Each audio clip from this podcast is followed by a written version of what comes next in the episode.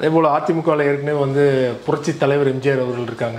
புரட்சி தலைவி ஜெயலலிதா அவர்கள் இருக்காங்க. புதுசாக வந்து புரட்சி தமிழர் எடப்பாடி அவர்களுக்கு ஒரு பட்டம் கொடுக்கப்பட்டிருக்குது. அது எப்படி பார்க்குறீங்க அதை? அதை பார்க்கும்போது எனக்கு சிரிப்பு தான் வந்தது. என்னன்னா புரட்சி தமிழர்னு இங்கே ஒருத்தர் இருக்காரு சத்யராஜ். சத்யராஜ். பட் அந்த பட்டத்தில் ஒரு மாடிஃபை பண்ணி அவருக்கு புரட்சி தமிழர் அப்படின்னு கொடுத்துருக்காங்க. பட் அதான் இது எல்லாமே வந்து மக்களுடைய அறியாமையை பயன்படுத்தி இவர்கள் செய்கிற ஒரு சித்து விளையாட்டு தான். என்னென்னா இந்த மாதிரியான ஒரு பட்டம் உங்களை இன்னொரு எம்ஜிஆராக மாற்றி விடுமா?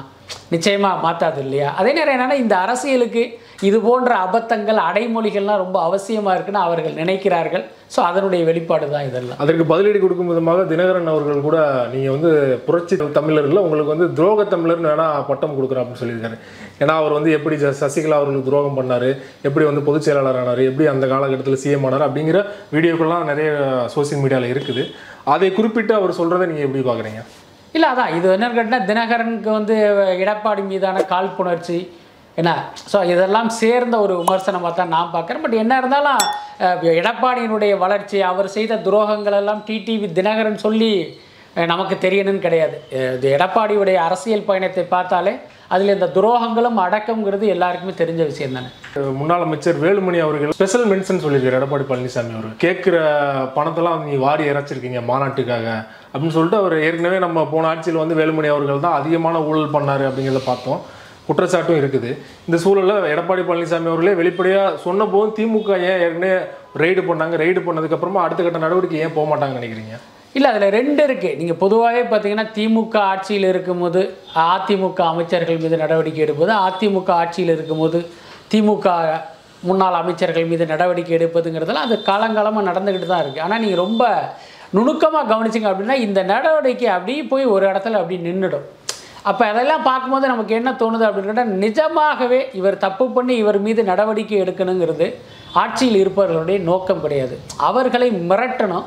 அவங்க மேலே வந்து ஒரு கத்தியை தொங்க விட்றணும் எந்த நேரமும் அதை கீழே இறக்கிடுவோம் அப்படிங்கிற ஒரு மிரட்டுவதற்காக தான் இந்த நடவடிக்கைகள் நடத்தப்படுதோ அப்படின்னு ஒரு சந்தேகம் ஆமாம் அவ்வளவுதான். நீங்கள் பார்த்தீங்கன்னா அதிமுக ஆட்சியில் வேலுமணி வந்து கோடி கோடியாக கொள்ளையடிச்சார் அப்படிங்கிறது பல ஊடகங்களில் செய்தியாக வந்திருக்கு. பல ஆதாரங்கள்லாம் வெளியே வந்திருக்கு. அறப்போர் இயக்கம் மாதிரியான பல இயக்கங்கள்லாம் அதை எக்ஸ்போஸ் பண்ணியிருக்காங்க.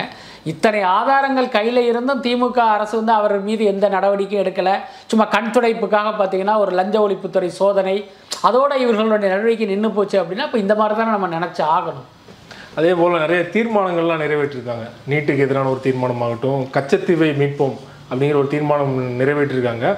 அதில் குறிப்பாக வந்து கச்சத்தீவை மீட்கிறதுக்கு வந்து திமுக தரப்புல இருந்து பாஜகவுக்கு எந்த அழுத்தமும் கொடுக்க மாட்டாங்க அப்படிங்கிறத மென்ஷன் பண்ணியிருந்தாங்க. இது எப்படி புரிஞ்சுக்கிறது? ஏன்னா அழுத்தம் கொடுக்க வேண்டியவர்கள் அதிமுக கூட்டணியில் இருக்காங்க. அவங்களே அழுத்தம் கொடுக்காம இப்படி ஒரு தீர்மானத்தை நிறைவேற்றுறத ஒரு கண் துடைப்பு அப்படின்னு எடுத்துக்கலாமா? நிச்சயமாக. அதாவதுன்னா கச்சத்தீவு பற்றி யார் பேசுகிறார்களோ அதே மாதிரி நீட்டு ரத்துங்கிறத பற்றி யார் பேசுகிறாங்களோ இவர்கள் எல்லாமே மக்களை ஏமாற்றுகிற வேலையை செய்கிறாங்கன்னு நம்ம வந்து உறுதியாக நம்பலாம். அது அதிமுகவும் சரி திமுகவும் நிச்சயமாக அதில் மாற்றமே இல்லை. திமுகவும் சரி அதிமுகவும் சரி. முதல்ல அந்த நீட்டு விஷயத்தை பற்றி பேசணும் அப்படின்னா அந்த நீட்டை கொண்டு வந்தது காங்கிரஸ் அரசு தான் கொண்டு வந்தது. அதில் வந்து திமுகவும் அங்கம் வகித்தது. அன்னைக்கு பார்த்தீங்கன்னா அதற்கு ஆதரவாக இருந்தது திமுக.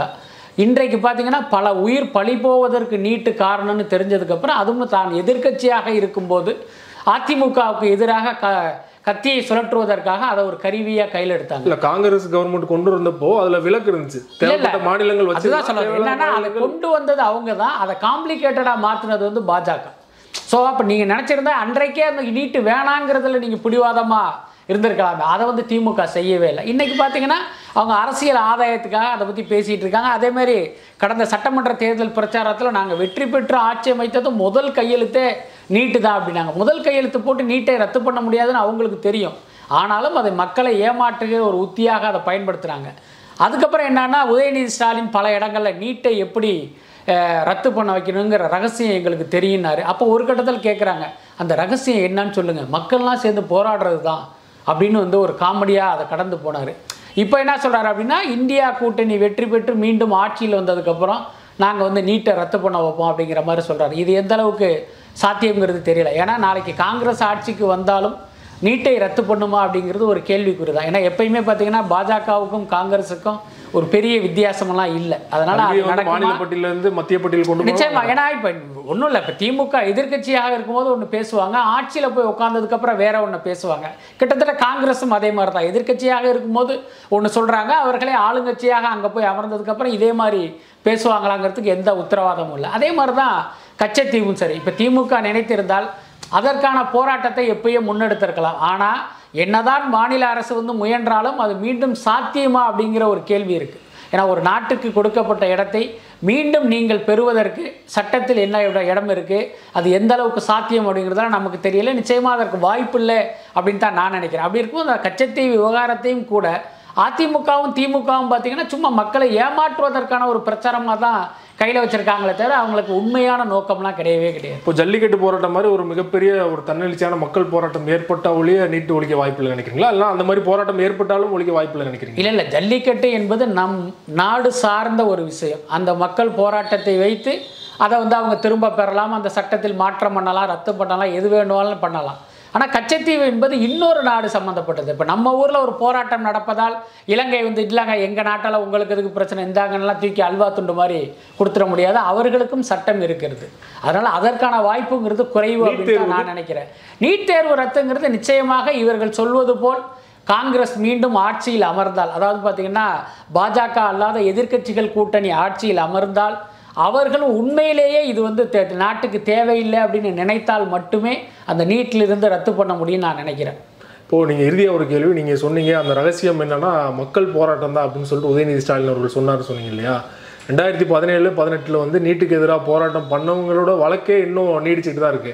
அப்போ வந்து மக்கள் போராட்டம் பண்ணவங்க மீது வழக்கும் வாபஸ் வாங்கப்படல இல்ல இல்லை நிச்சயமா நீட் தேர்வு மட்டுமே இல்லை. பல விஷயங்களில் பார்த்தீங்கன்னா மக்களுடைய போராட்டம் வெல்லும் என்பதற்கு எந்த உத்தரவாதமுமே கிடையாது. இப்போ உதாரணத்துக்கு பார்த்தீங்கன்னா இப்போ நெய்வேலி என்ன அந்த நிலக்கரிக்காக பார்த்தீங்கன்னா பல என்ன சொல்கிறது விவசாய நிலங்களை வந்து கையகப்படுத்துகிறாங்க அங்கே மக்கள் தொடர்ந்து போராடிக்கிட்டு தான் இருக்காங்க. எந்த இதுவுமே நடக்கவே இல்லை. அதே மாதிரி கூடங்குளம் அணுமின் நிலையத்துக்கு எதிராக மக்கள் போராடினாங்க.